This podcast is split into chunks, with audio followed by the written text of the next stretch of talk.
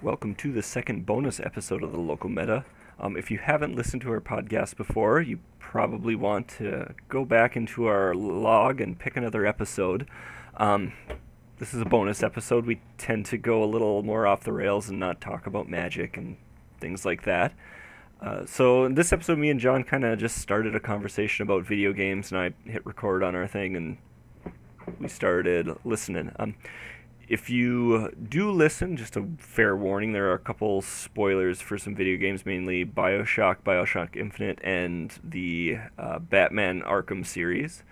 But other than that, have a listen and enjoy. Like, I have a huge backlog of shit right now. Who doesn't have a backlog of shit right now? By the way, I just hit the recording button, so it's going. Oh, lovely. Hi! Yeah. My name's John, and I have a large backlog of video games. How many games do you have in Steam? 74. You have a large backlog in Steam. Shut your whore mouth.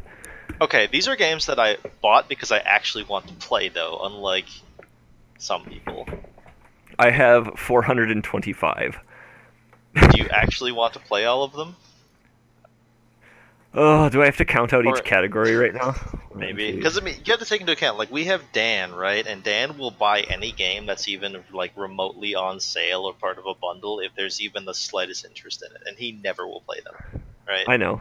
Like, I have these games that... Oh, actually, I have no idea why I have Company of Heroes. I don't give a shit about Company of Heroes, but...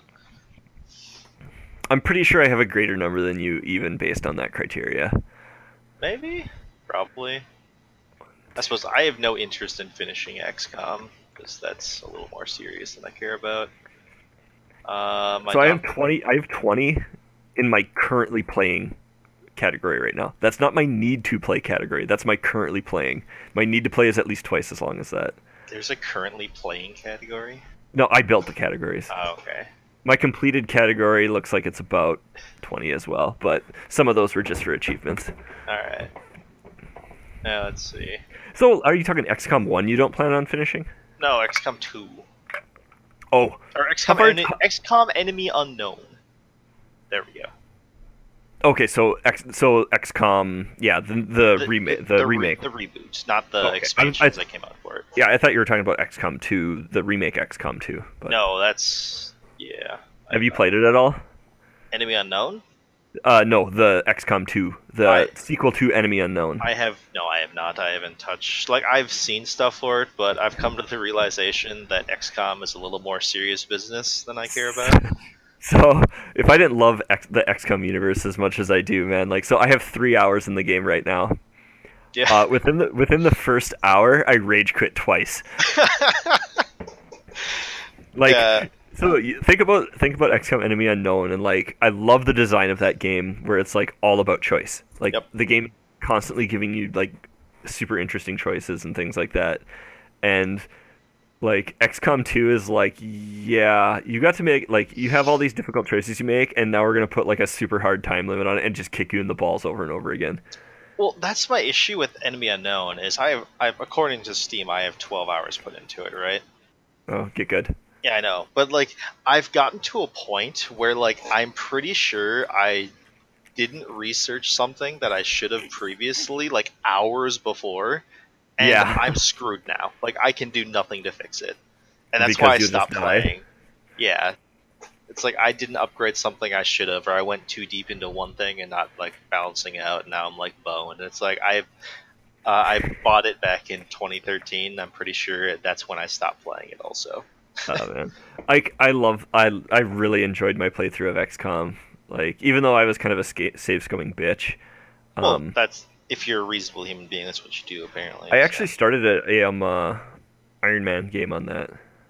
That just sounds insane. It's actually was a lot of fun. The only problem is I'm no good at the game. Fair. But like it was really fun because it's like everything was a nail biter. Like, you just didn't get to, like, save scum something away and be like, oh, yeah, whatever. It's, like, everything you did, every choice you made, like, just...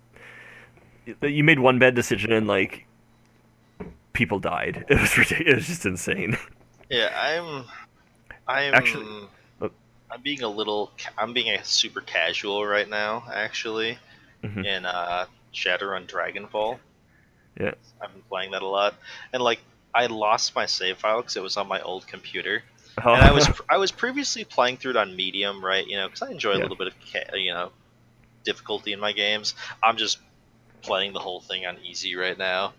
I play games on easy usually. Screw this! Like all I care about is the story, right? Because I love the story of Shadowrun. Well, Shadowrun is like I love the world of Shadowrun.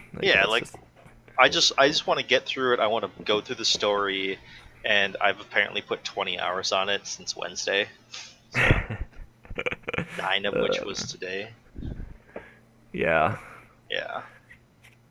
That one's got to go on my list somewhere and stuff, but I just I committed big. What? You really need to play it because holy hell. Yeah. Well, I'm on the last campaign level for War for the Overworld. Okay. So that's something. What is that even? But so because I have my Steam link, so I have my couch game in Steam games, and then I have my serious business PC gaming ones. Yeah. So I pick like one or two games that I play upstairs on my TV, and I just finished Psychonauts, and so I just started Final Fantasy VII, which on average, if I play that game 1 hour a day, it will take me a solid 2 months, over 2 months to finish it. Jesus Christ. But I've never played through the entire game. I haven't even finished the first disc. First disc air quotes because I'm talking like back in the day when my cousin played it a lot and stuff like that. And I mean, I know what happens because I watched him play a fair bit of the game. But like, that game is just insanely long. But I mean, it's one of the best RPGs ever made, basically. So, or it's considered to be one of the best. I've never played any Final Fantasy game, and like, I'm kind of like turned off from them just because of like the huge kill boner people who are big fans of it have. I'm not gonna lie. Yeah, like one of the biggest problems is the fans of it and stuff. Actually, Andy is a huge Final Fantasy fan. Well, it's kind of like the same thing for me. It's like I enjoy like the Game Boy Advance Zelda games, right? Like I play them all the time, but I have no interest whatsoever in like getting I don't even know the name of it anymore. The one that just came out on the Switch. Like I have no interest in that because everyone just has such a kill boner for Zelda that it kind of like ruins the Zelda for me, right? Yeah. I totally get it. Backtracking, War for the Overworld, is it literally just a tower defense game? No. Have you ever played Dungeon Keeper from like back in the 90s, I think it was? No. Late 90s? So, it looks like a tower defense game. It's not a tower defense game. So basically you play as like you're an evil dude, and you're underground, like you dig out dungeons underground and like assign, like it's a tile-based game, and you assign build rooms in those areas and stuff like that, and the size of the rooms does different things and blah blah blah and stuff like that. And then based on the rooms you have built and stuff like that, different monsters come into your dungeon, and you can kind of like order them around, and you have to keep them happy and pay them and blah blah blah and all this stuff. And it's a really sweet game. Like I played it back in the day, and I actually bought it on Dungeon Keeper on GOG, and I was like, sweet. And then I finally like I saw this came out, and I was like, oh man, I should just try this game. And it was on sale, and I pulled the trigger on it. And it's basically like it is exactly Dungeon Keeper, but with a modern sensibility to it. All right. The game's sweet though. Like yeah, it's not tower defense, but like basically you're kind of like an overlord thing. Somebody compared it to the game Dwarf Fortress drew inspiration from Dungeon Keeper to some degree. You never played Dwarf Fortress, though, did you? No, that's not horrifying by any means. Well, I've heard enough about it. Dude, I love Dwarf Fortress. That game is just awesome. But like the cool thing is you don't have direct control over your like minions. So like it's the most frustrating thing ever sometimes, but yeah, it's I don't know. It's a cool game. I enjoy it so far. It's they the War for the Overworld team did a really good job of capturing what they needed to capture about the original game, because there's a big thing not just about the mechanics, but like the aesthetic and the humor in the game. Because it's this very tongue-in-cheek evil sort of thing where they're like, "Wahaha, we're so evil," and they actually are, but it's like, I don't know. There's just sort of a corniness to it, and they caught it really well in this one too. But yeah, I don't know. I'm digging it so far, but. So once I finish that, maybe I'll throw up Shadowrun. I'll have to do that. I just have a big long list of games that I'm kind of air quotes working through. I'm looking through my library, but I only have like 4 actual games installed right now because I haven't installed anything since I got my new computer. But I'm looking through all. I have 51. I'm looking through. I at one point I'm pretty sure I had like 40 something. But, I'm, looking through all these games that I've started but never finished. Like, this is completely wrong. I know it is. It says I've only played 2 minutes of Batman Arkham Asylum. I know I'm further along than that. Is it on did you get the new version of it, the Game of the Year edition? That's probably what happened. Because that's what happened to me with Arkham City. Yeah. Because they like, here's the original, and they're like, here's the upgraded version, and so, like, now all my stuff moved, and then, like, my save game didn't move and stuff like that, which I was, like, almost done with. That's probably what it did then. Yeah, for some reason, I have Arkham City TM and Arkham City Game of the Year. Yeah, that's exactly what happens, because I have Arkham City, which is, Arkham City trademark, which is the one they released first, and then I think they just gave people Game of the Year, which has, like, the Robin expansion or something like that. Some expansions. Have you played through Arkham City? No, I have not played anything more than like a couple hours of Arkham Asylum. You need to finish both those games. Like with your Killboner over the Joker, you need to finish both those games because I think you will enjoy it. I've seen, like, I've watched a lot of stuff related to it, so I know what happens. Which is the third one in the cycle? I'm not sure, Arkham Knight or something like that. I haven't played that one. I want to play that one because apparently Batman just goes insane. And he's literally haunted by, spoiler alert, the death of the Joker. Yeah. Like I'm going to put that there may be game spoilers in the notes if we put this up, but yeah, like literally haunted by it, and like I want to play that just because that looks glorious, right? Like I love the Joker. Arkham City's ending was great in my opinion. If you want to play a game that's like Batman, like the Arkham series, you should get Mark of the Ninja. I think one of my coworkers plays that, and I think I specifically said I don't want to play it. Is it because it's ninjas? That is one piece, but also because, I like Arkham, I don't want to. It's not the stealth aspect that gets you. No, it's not the stealth aspect. Actually, the straight up combat aspect gets me more than the stealth aspect. Really? The stealth aspect frustrates me more than anything. Every stealth game since Thief has frustrated me. All right, somewhat. Like, understandable, I guess. I don't know. I'm talking original, like Thief Dark Shadows, not any of the remakes. Like, I don't know, because of how that game was built with the stealth mechanics around it, it just was great. And I expect every game's stealth mechanics to be as well fleshed out as that game, and that's just unreasonable. I do think that Mark the Ninja has some pretty good stealth mechanics, though. I don't know. I played through a little bit of Dishonored, and I enjoy the game, but the stealth in it just pisses me off because I want it to be Thief. Fair. I suppose, like, if you want every stealth thing to be Thief, you're just permanently going to be disappointed, though. Oh yeah, and I've totally just accepted that. Like, I'm going to be just disappointed about stuff, a lot of stuff, because it just. I don't know. Like, Thief ruined me.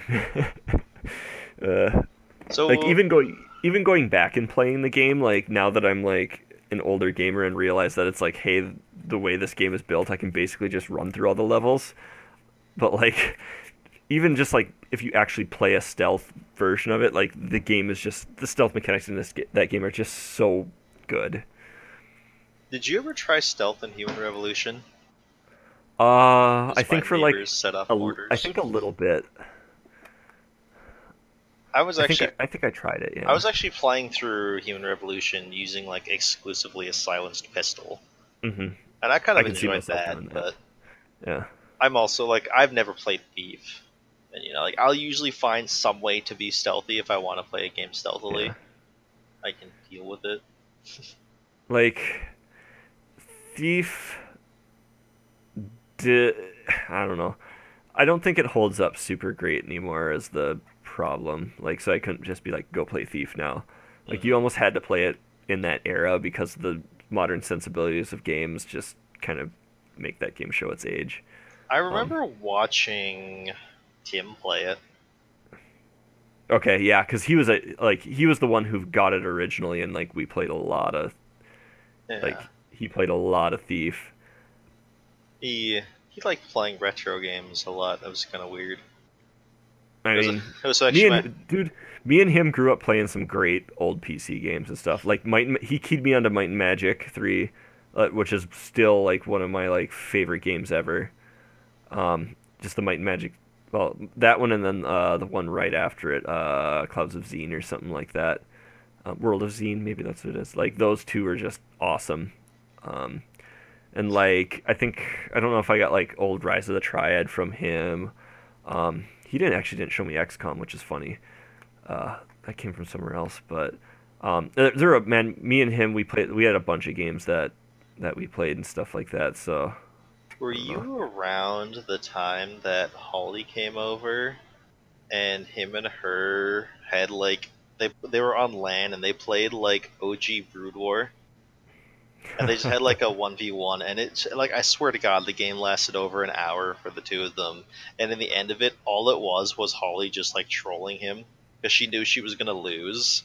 So she was just like trying to make his life as miserable as possible. I like it.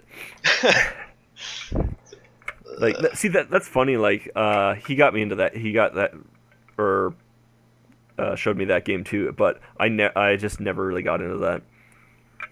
Actually, Warcraft was like the Warcraft 2 was a game that he got me into too. I enjoy the StarCraft 2 and its expansions. I still need to buy Legacy of the Void, the third one. Like, I enjoy the story of it alone. Like, I mean, you've always liked the StarCraft story, though. Yeah, I like games with a good story. How's that? You like the story of games that aren't known for their story. Yes. Because you really like the StarCraft story, and you really like the Halo story. I love the Halo story. I know, and you're ridiculous, but okay. Dude, I'm sure if you asked people, they'd be like, oh yeah, you'd be like, yeah, Halo has a story, and they'd be like, what? I didn't even know it had single player. That's awkwardly true, unfortunately. I mean, to be fair though, I'm like one of the only people that bought the Modern Warfare 1, 2, and 3 for the single player. Yeah, I did the same. I bought it for the single player and the co-op missions. Yeah, like that, because those were sweet, right? Like those are the two things that I buy games for. I buy games for co-op and because the story is good. Like that's why I play games, right? I don't care about like the competitive aspect of anything or by any stretch. It's like, yeah. See, so I'm kind of weird with that because I like games with a good story, but I don't believe I buy games for this story. Very infrequently do I do that, which is kind of funny. Like, I don't know. Games are so much more of like an experience generator than they are anything else that it makes. Like, it's really, there's not many games where I'm like, the story of this game is why I believe everyone should play the game. Like, usually there's other facets that tie into there. About the only game I can think of that I would say, you need to play this for the story, is To the Moon. Because there's basically very little game to it. I suppose that, like, the whole, like, for me, it's like, it is kind of about the experience, because I'm like, I am experiencing the story, I'm experiencing the fun of a co-op thing. Yeah. And like, I was actually going to cite Bioshock as being like a game with a great story, but now that I think about it, it's more of it's a game with a great experience. Like, exactly. As I've said, brain. Yeah, as I said, Bioshock, in my opinion, Bioshock is the video game with the best reveal ever in it. Like, the game. The thing is that Bioshock's story is like is good. Like, don't get me wrong, I think the story is just straight up good.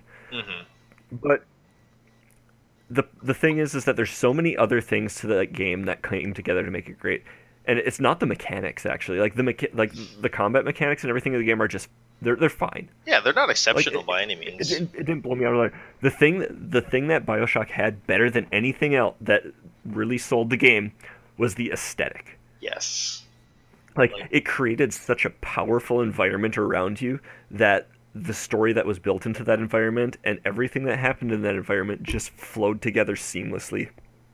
And that is why it was. And even Bioshock Infinite did that too. Like they nailed all of that stuff and just made an experience. And I think that's what's so important about games. Did you ever play Bioshock 2? I did not. Okay. I have it, but I don't know if I'm going to play it even. It is not as good as Bioshock 1 by any stretch. And that's what I've heard. It is not even as good as Bioshock Infinite. Yeah, that's what I've heard too. Like, I was going to ask you, which do you think is, like, if you had to choose, you had to make someone play Bioshock or Bioshock Infinite, which would it be? I don't think I could make a blanket statement with that one, honestly. It really depends on the person. So, like... for a while at work, we were doing like a game society thing where we, like a group of us picked a game and played through it together. Like over a period of time, we'd be like, okay, you play level one, we're playing level one this week. And then we'd finish it and kind of chat about it and stuff. And we did Bioshock. And I knew all those people in that group would experience that game very well. And every single person was like, holy shit, man. Yeah. Like, but, the thing is though, like, Infinite just deals with things in such a different way, and it's the original Bioshock is very much an aesthetic. It's very much about the aesthetic and the environment that you're working in. The story is very game story, if that makes sense. Yeah, like, I get that. Bioshock Infinite is a very human game. It's the thing I've said about that game is it's the only time I've played a game with a follower, like a computer, like an NPC follower, that I have never had get in my way, and I had an emotional attachment to. The coding on Elizabeth was gorgeous, like completely unrelated to like anything about what we're talking about. Like, she was coded right. Like, I think she blocked my path once the entire time. Once. Like, the game design for making her as a companion, like, how they coded her was genius. Whoever did that just deserves the biggest high five in the world. But, like, it's such a human game because it's, like, even though it's kind of all about this spacey, timey-wimey bullshit, like... The game is just really about people, like about Booker and Elizabeth, like just the internal struggles as people, and it was very the whole thing was just very, very fascinating. Whereas in comparison, in the original Bioshock, you're really not a person. Yeah, you're at spoilers.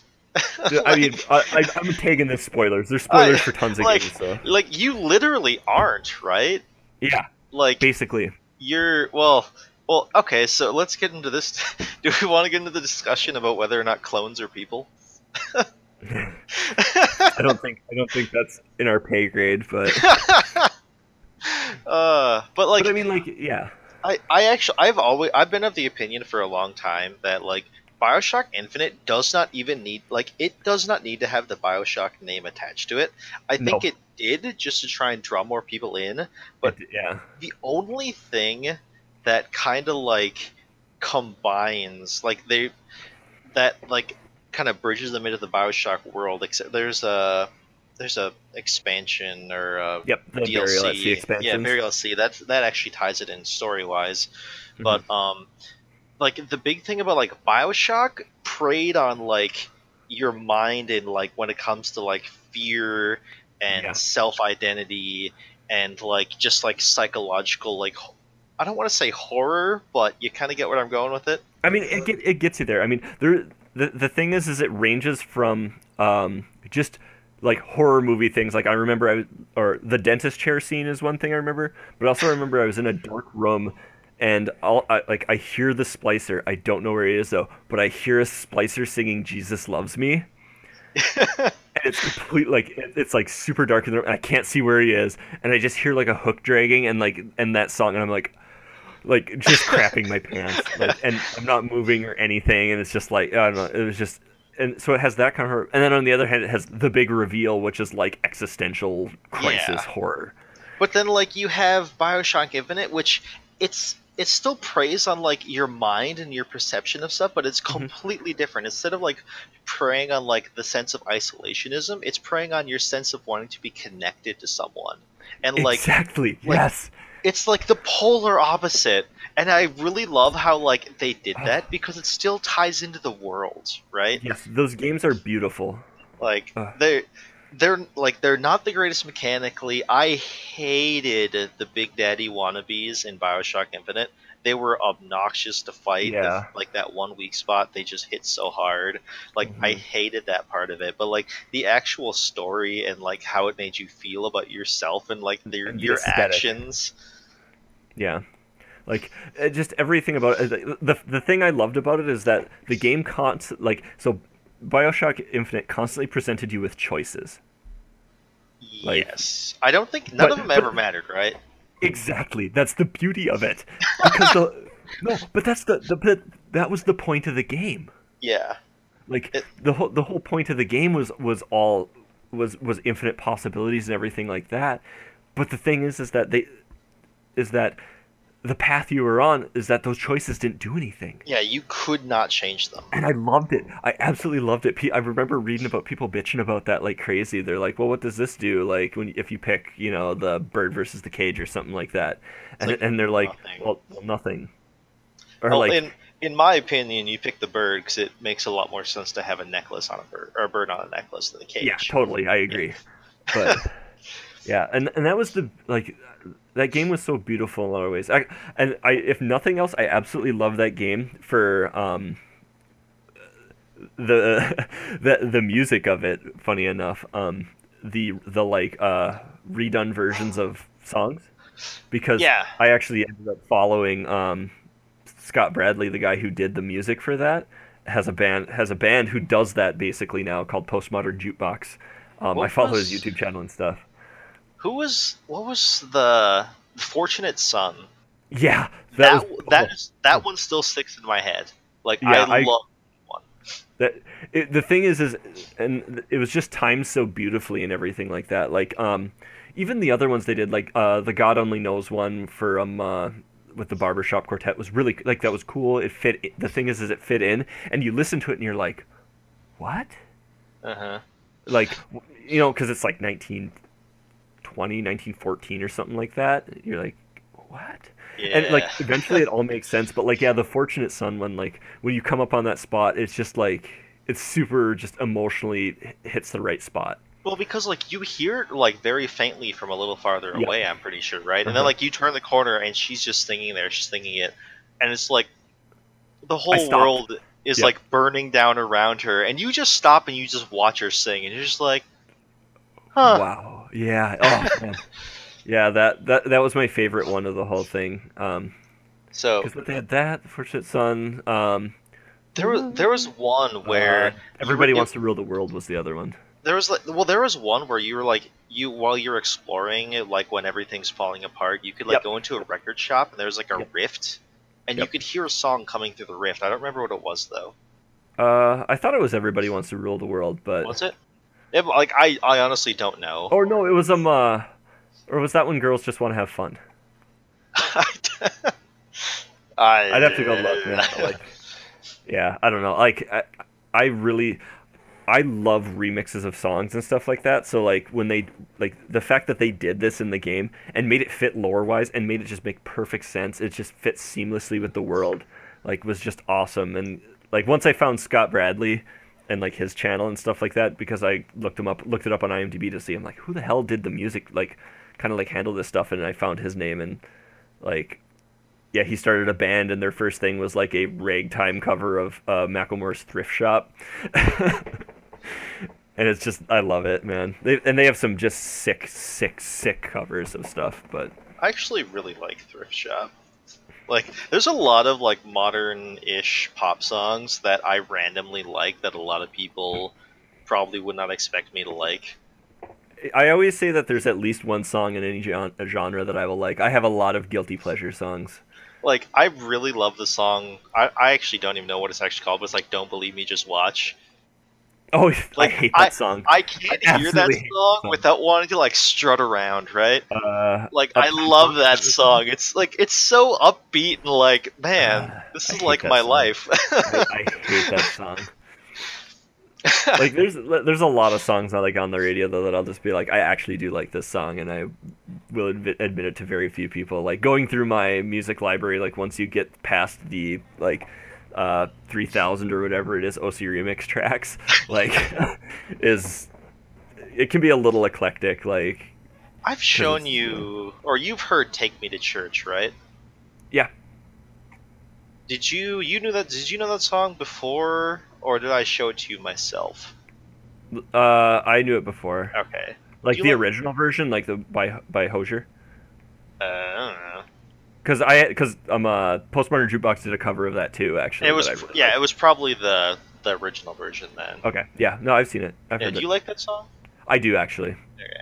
Okay. I think they made a lot of really cool musical decisions in the song, and I've heard. I think, no, that's different. Different song. Sorry, I'm thinking about. I have a lot of opinions on music too, I guess, because I'm opinionated. But have I ever? I just like what they did. You didn't like. I don't know yet. You're really good at that. We were talking about that the other day when you, because, like, it was like a few months back or something. You linked me. It was, what was it? Parachute. Parachute by who the hell was it? Some, like, I never listened to some country artist. I like some country stuff, but, like, I'm like, and you linked me it, and you're like, I think you'll like this, and I'm like, okay, and I listened to it, and I'm like, okay, that's right. Chris Stapleton, that's who it was. Yeah. I don't know any of his other stuff. I'd like that song, though. I'm pretty sure I don't even like any of his other stuff. I just like that song. I've had that with a lot of artists, too, and stuff, but I don't know. But, yeah, with Take Me to Church and stuff, like, I like... They built a very hollow driving song to some degree, and I really liked how they built it musically. Because the Postmodern Jukebox cover is just piano and vocals. And they did a really good job of that one, too. I feel like that would be really good, actually. Yeah. Unfortunately, a song I ended up just absolutely falling in love with, and actually the entire album the song is on is great. But Radioactive by Imagine Dragons, like that song, I've heard a couple covers of it. And like the funny thing is that like there was one cover. I think it was I think it involved that Lindsey Sterling or whatever, that violinist chick. Yep. Yeah, she did it, but like, so they had the vocalist for that. They had some really talented vocalists for it, and it ruined the entire song. I can actually understand that, because I feel like that's like they sterilized the song, if that makes any sense. They made it too musical and not sort of dirty enough, if that makes sense, like musically. And I don't know. I think. Like I've heard I have like a metal cover or something by some like nobody group or something that did it, and I do like that one to some degree, because they hit a lot of the right parts where it needs to be a little like off the cuff. Not off the cuff, just ragged around the edges, we'll say. Like I feel like that song like needs to be designed in that way or something. It needs to be another one of those hollow driving songs, but that has like sort of a weird. It feels like it's no, it feels improvised almost to some degree in a weird way. I actually feel very similar about the song "Sail" by AWOL Nation. Yeah. I really, really like that song, but if that song was clean, I don't think I would like it anywhere near as much, because it literally sounds like he's pained. Yeah. And I can identify with a song like that. Yeah. So funny enough, just random aside before I go on to my next point about this whole music thing. The funny thing is that Radioactive, that song, I really, really dig that song, and it's the third best song on that album. Really? Yeah. That's a really good album. I don't know. I really dig it, but I feel I would have difficulty with songs like Radioactive, I feel I would have difficulty appreciating it's kind of like Rise Against, right? I like their music, but I hate their message, and I feel I'd have the exact same problem with whoever sings Radioactive. Imagine Dragons. Yeah, you've said it 100 times. I don't really think I've gotten that with them though. Okay. I'm fine with them, and I'm much crazier than you, so. Yeah, but you also got me into Rise Against, and you disagree with everything about them politically. Well, we're not going to get anything with that, but they're a great band. Their music is great. Their music is wonderful. I love it, but So yeah, but so I don't know if you've heard songs that are covers and stuff like that, but since we're talking about video games, but that Chainsmokers song, Closer.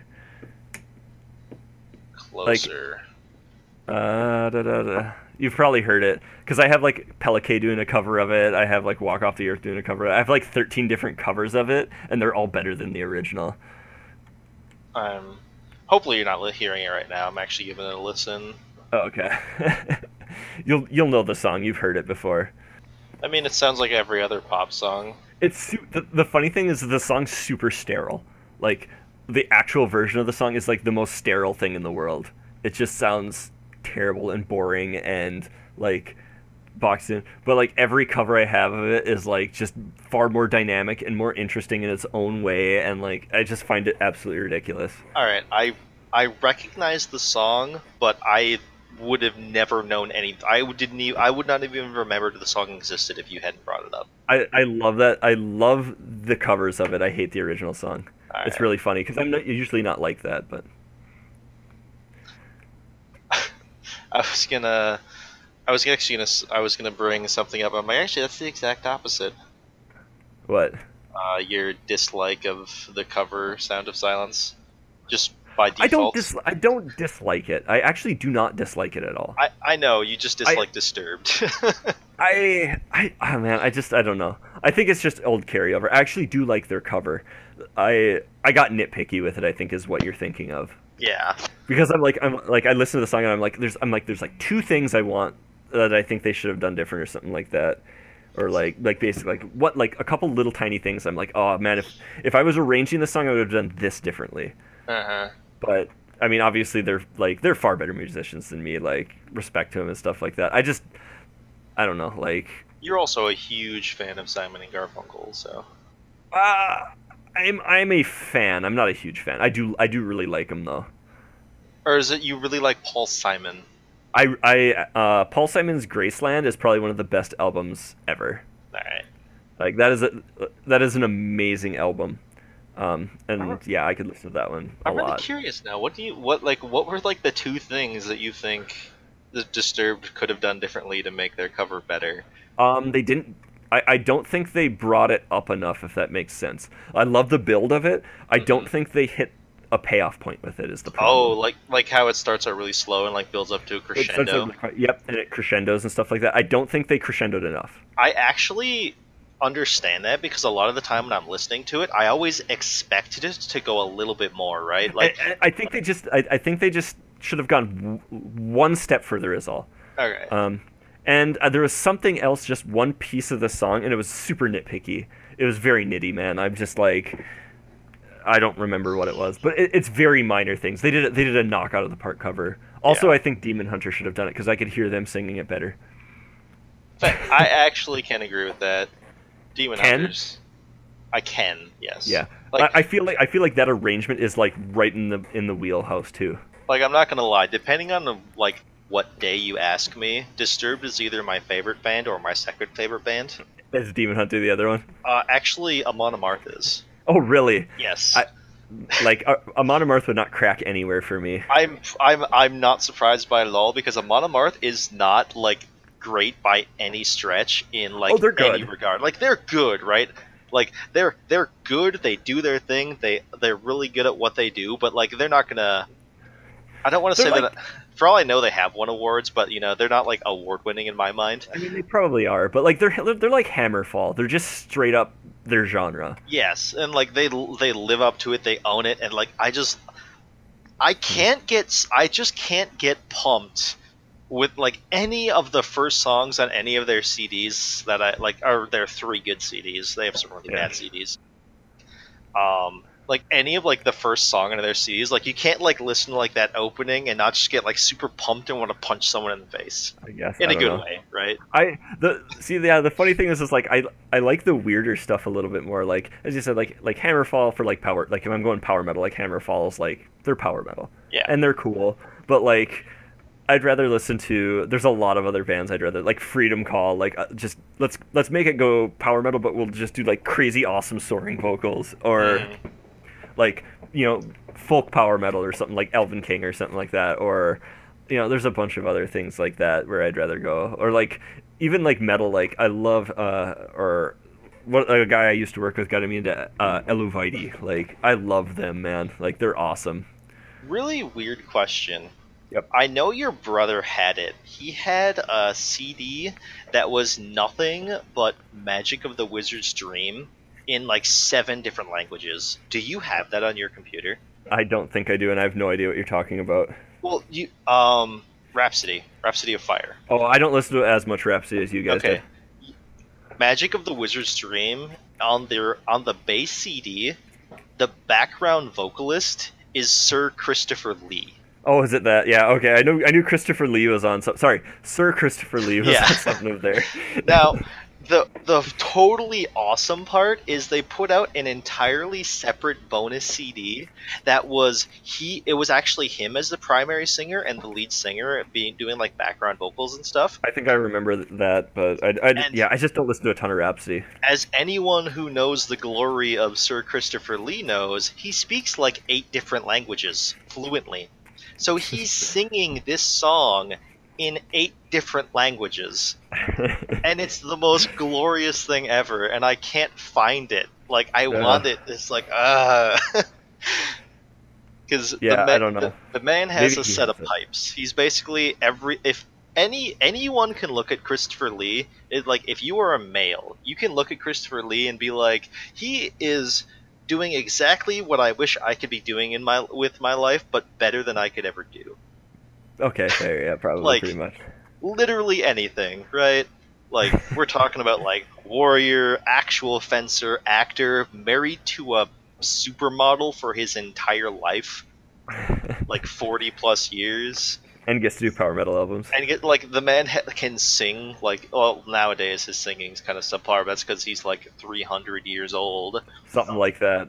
Age is finally catching up to him. But, like, back when he was still, quotations, in his prime of, like, 70, the man... He's Patrick Stewarting this shit. Like, the man could just sing amazingly. Legitimately trained opera singer. Like, holy hell. The world's most interesting man. He's the Dos Equis guy. He's literally the world's most interesting man, except he's, you know, older than every one of them, and probably drinks beer alcohol. Yeah, probably. But... yeah, we changed like halfway through, didn't we? Somewhere around halfway. I don't know. It's kind of great. Like, we were talking about Bioshock, though, weren't we? We were talking about Bioshock Infinite and the music in Bioshock Infinite, which, since you're bringing it back, I'm not the one doing this for once. I have a very important question for you. Sure. Did you choose heads or tails? I don't even remember, because it didn't matter. It didn't matter, but... I honestly don't recall. You don't remember every decision you made in that game and how they had no impact on it whatsoever? No. I chose tails, and it was heads, because it was always heads. because nothing you choose matters. Everything happens exactly as it should. Okay. God, I love that game. It was a great game, man. Like, since we're bringing it back around, but yeah, I was pleasantly surprised by that one. But so right now, are you just playing Shadowrun Dragonfall? Yeah, I'm still kicking around with Warframe when. Oh, okay. But I mean, like, everyone else playing. Yeah, that's, we all have our games like that. Yeah, I'm blowing through Dragonfall so that way I can get to the point of I want to go into Hong Kong because I've heard Hong Kong, like, Dragonfall is apparently like not as good as the first one, and Hong Kong is better than the first one. Really? But I still want to play them in chronological order, yeah. Even though there's no chronological anything going on by any stretch anywhere. Shadowrun Handwave. Yeah, so it's like, yeah, I just want to give that a go, right? So, and plus I just want to spoil the game for you. Like, we'll talk about it sometime. It is so insane. Like, oh, I think I've already, like, I told you the basis of it, right? Like, no, I don't know a dang thing. Oh man, that's just there. Well, it's called Dragonfall, and boy howdy, it's gonna have dragons, I'm sure. But I haven't actually encountered one yet, but thankfully, because that means the game isn't over. I'm just so, like, Dragonfall. The only thing I can think of, like, so this takes place 2070, right? 2070 something, I think. Okay, so Dunkelsan's already gone, so you're not taking him down. I actually don't know if he's gone because. Well, that's big air quotes just in general in Shadowrun lore. Well, yeah, but when does? Because he died in like 2055. I need to check this. No, it would have been a 2054. Control F, Control 5. I think. But I'm guessing your take your like the whole goal of the thing is to, like, take down the leader of it happens in 2054. Oh, it does? Yes. So you're so Donkey's actually around then. Yes, because they actually reference that, because there's a bunch of, like, fluff that you can read on your computer, and someone actually mentions, like, Dunkelzahn gets brought up as still being around. So is this before or after? Was he running for president at the time? I don't know. All I know is, like, they literally all they say about him is the fact that, you know, like, they're talking about the great dragons, and he gets brought up as still being around. Okay. Yeah, because he was assassinated in, like, 54, I think. 54, 55, because it was inauguration day for after he got elected. Yeah. It doesn't. Yeah, it's like in, like, November 10th through the 18th apparently is when Dragonfall takes place. In the space of November 10th through the 18th. So that would have been post-election then, wouldn't it? I don't know. November 8th is the election. But when's Inauguration Day, though? Inauguration is not till February. Yeah, so, like, he probably would have already been elected, but he's not dead. I'm sure, like, I'm wrong on some of this stuff, and, like, I'm a bad American. I mean, you want to talk about some crazy convoluted timelines? Just look at Shadowrun. Yeah, right. Well, so what was the last game you played before, like, single player, not Warframe? I'm just curious because, like, I've been playing so many. What did I play? I don't even know. Let's see. I've got to look through my backlog. It might have actually been Starbound when I was on that kick. Oh, really? Yeah. Still haven't finished that either. I mean, finish air quotes. Yeah. I'll help you. I'll run you through that. Yeah, because I just finished Psychonauts for PC, and that was super fun. I keep diving back into Deus Ex every once in a while, but I get bored with it easy. It's not, like, holding me, unfortunately. Even though the story does seem good, it's very slow. I've been making a concerted effort to finish games, like, because I'm so bad at it. So, like, I've actually been, like, I purposely tried to finish Psychonauts, and What was the other game? What was the other game I just finished? Bastion I finished a while ago. Maybe it's been a while since I did that, because I just started, as I said, I just started Final Fantasy VII for PC, and that's going to take me ages. Gosh, I've started it like twice, and I haven't gotten anywhere, but I keep starting Lisa, and never finish it. Lisa? Lisa as in Lisa from The Simpsons? No, as in Lisa, the painful RPG. Well, I know, but like spelled that way. The miserable journey of a broken man.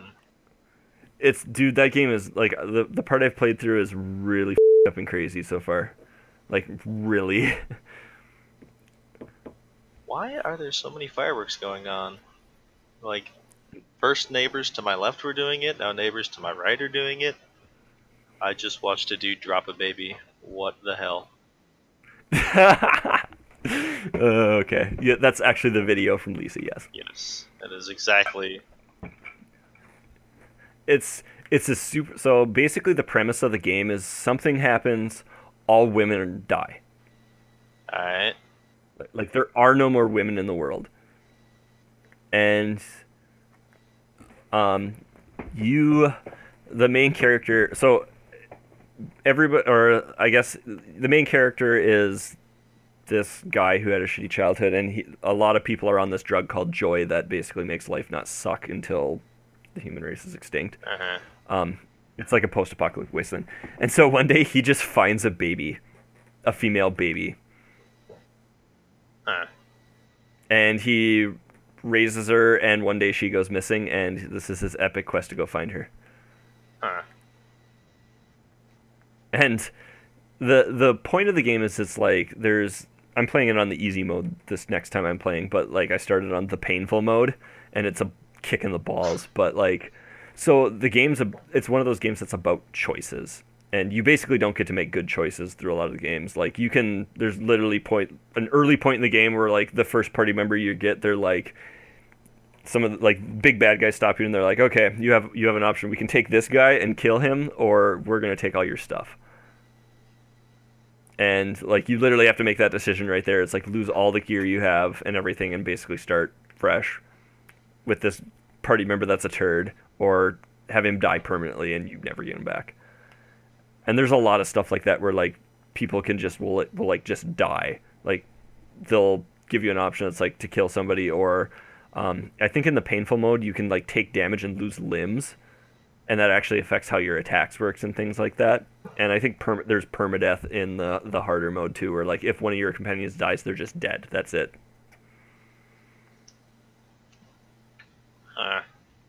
Yeah, it's pretty hardcore, but the aesthetic of the game is just weird as hell. I don't know.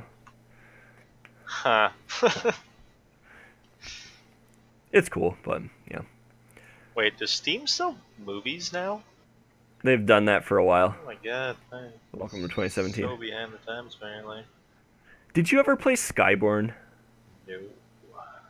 Oh, okay. You might like that game. Doing all this little searching. I see steampunk-related things. That's my... I champion that game. It's an RPG Maker game, but it's...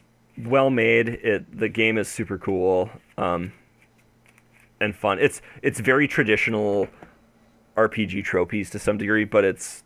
I really enjoyed the game. It doesn't do anything insane. I think it just exceeded my expectations by a lot. Mm-hmm. It's also one of the few like RPGs I played that I actually used like status abilities in, because they actually did things. What are you talking about? They do lots of things in Pokemon. Yeah, waste time. That's what they do. The opposing Charmander is growling me. I'll just tackle him and kill him. Like, I don't know, man. When they start spamming Harden on Metapods, it's the most miserable experience of your life. Yeah, but I'm still gonna win, and also you're wasting a turn using Harden. Well, I'm saying that like when you're like trying to level your Pokemon, right? And you're like level like 6, and you're like, I'm gonna go into the Viridian Forest, motherfuckers. And then you're like, oh look, I got a Metapod. You're like scratch, it's like Harden. You're like scratch Harden, scratch. You're doing like tick take like 1 point of damage, they have like 20 health, you're like, God, I hate my existence right now. Yeah. And why would they be using Scratch? Bulbasaur has Tackle. Fair. Because never play Charmander. Screw that guy. Oh, man. If anybody actually listens to this episode, we're going to get frothing at the mouth. Apparently nobody likes Bulbasaur. Weren't you the one who, like, I was like, man, I accidentally got a Bulbasaur, and you're like, you mean you correctly got a Bulbasaur in Pokemon Go? You're, like, championing, yes, like... Oh, I love Bulbasaur. Bulbasaur's, like, my boy. Then why are you being all like, oh, Squirtle has Tackle? No, I said Bulbasaur has Tackle. Squirtle. I did not. Did. I will be editing this, and I will be cutting and pasting if it's wrong. But I swear to God, you said Squirtle has Tackle. I thought Bulbasaur. I'm pretty sure you said Squirtle. Well, Bulbasaur's the only one that goddamn matters, so... Squirtle's where it's at. I'll allow you to have your second best. Pretty sure you also called me crazy when I said that I enjoyed Chikorita in Gen 2, though, so... yeah, you are. It's like a giant... It's a dinosaur with flowers. It is not a dinosaur with flowers. It is a derposaur with flowers. It's a derposaur with a leaf that evolves into an even bigger derposaur with even more leaves, and then it evolves into a dinosaur with a flower. Yeah, that's like the third one that I would take. That's kind of what everyone says. Everyone's like, oh my god, got Cyndaquil. To be fair, Totodile was kind of boring. Totodile was kind of cool, though, too. He looked awesome, but the issue is, like, almost all of his attacks were, like, normal. He's like, slash, and, like, he has, like... Yeah, he gets Hydro Pump eventually, but... I mean, you just get TMs and stuff like that anyways, so it doesn't matter. Actually, I've never used a TM in a Pokemon game. Why? I'm always like, man, I'm just gonna play with this stuff with all this. Is it part of the too good to use club? No, it's like I'm like it's one of those things. Like I really enjoy like what a Pokemon can like get naturally, right? I enjoy like experiencing that, and I don't want to like use a TM super early. Oh, Hoghead's going on. That's why there's fireworks. Sorry, random side note to the apocalypse going on outside my house.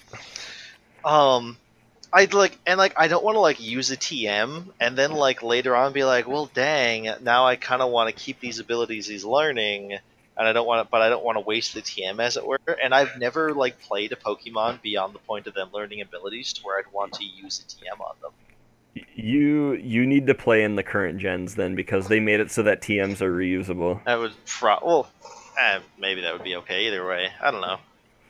TMs are just way more serious business than I give a shit about.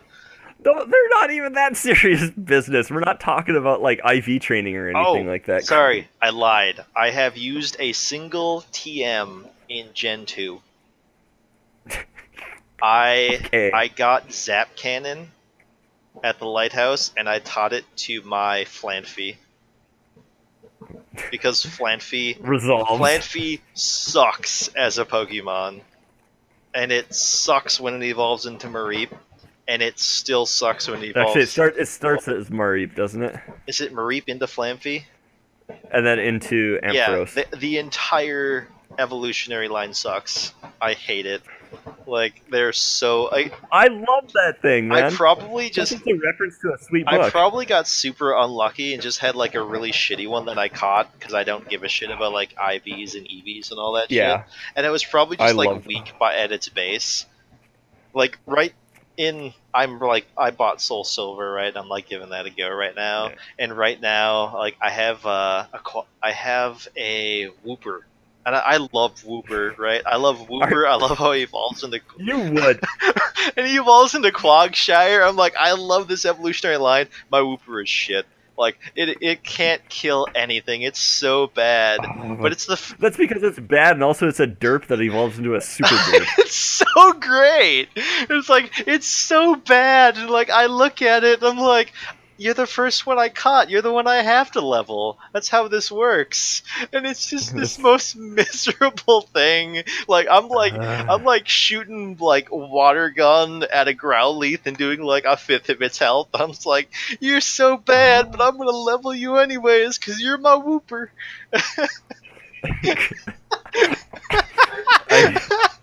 I hate you.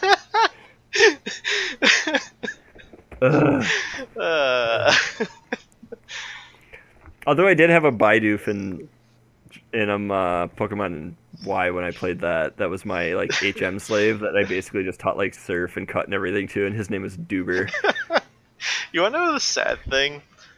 My Feraligatr was my HM slave when I first played through with that. Like, he knew surf, he knew cut, he knew slash, and he knew water or hydro pump. Like, he had two. My base Pokemon had two HMs on him because screw that shit, I guess. Oh my god! You're such a bad Pokemon. You're just gonna have all this terrible stuff, and it's gonna be great.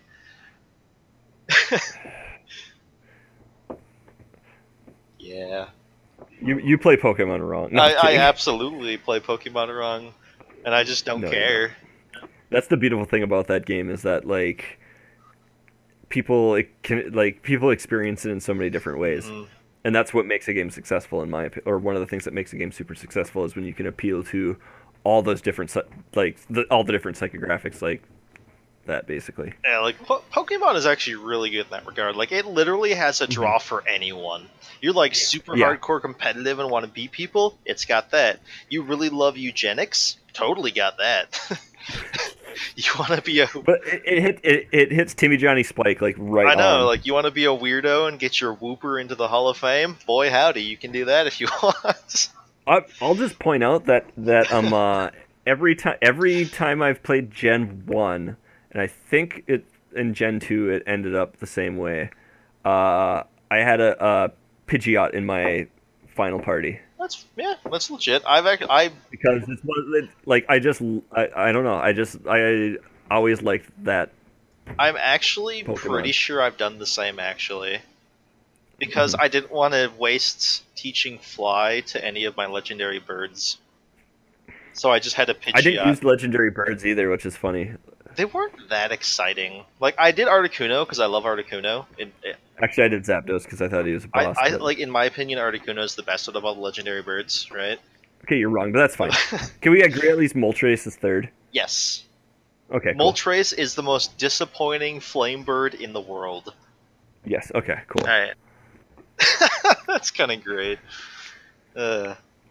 But yeah, I gotta have Pidgeot. I've had it with me this whole time, right? I've taught it fly. It was my fly mule, and it flies everywhere.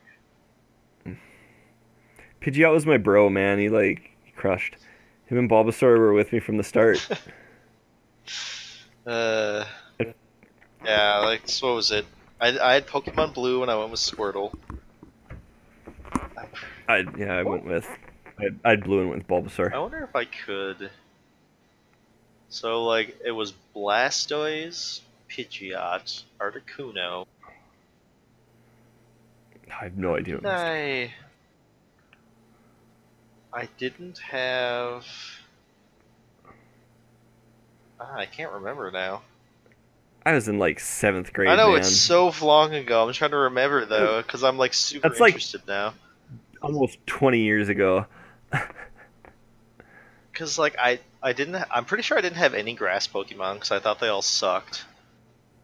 I mean, okay. Yeah. Who was my fire Pokemon? Because I know I had one. I don't remember what I had for a lot of them. Because I had Mewtwo, I know that. Well, you can't have Mewtwo for your first run through. No. I must have had Alakazam, or I don't think I never bought the Abra from the Games Corner. Did you catch one? No, because I'm not that lucky.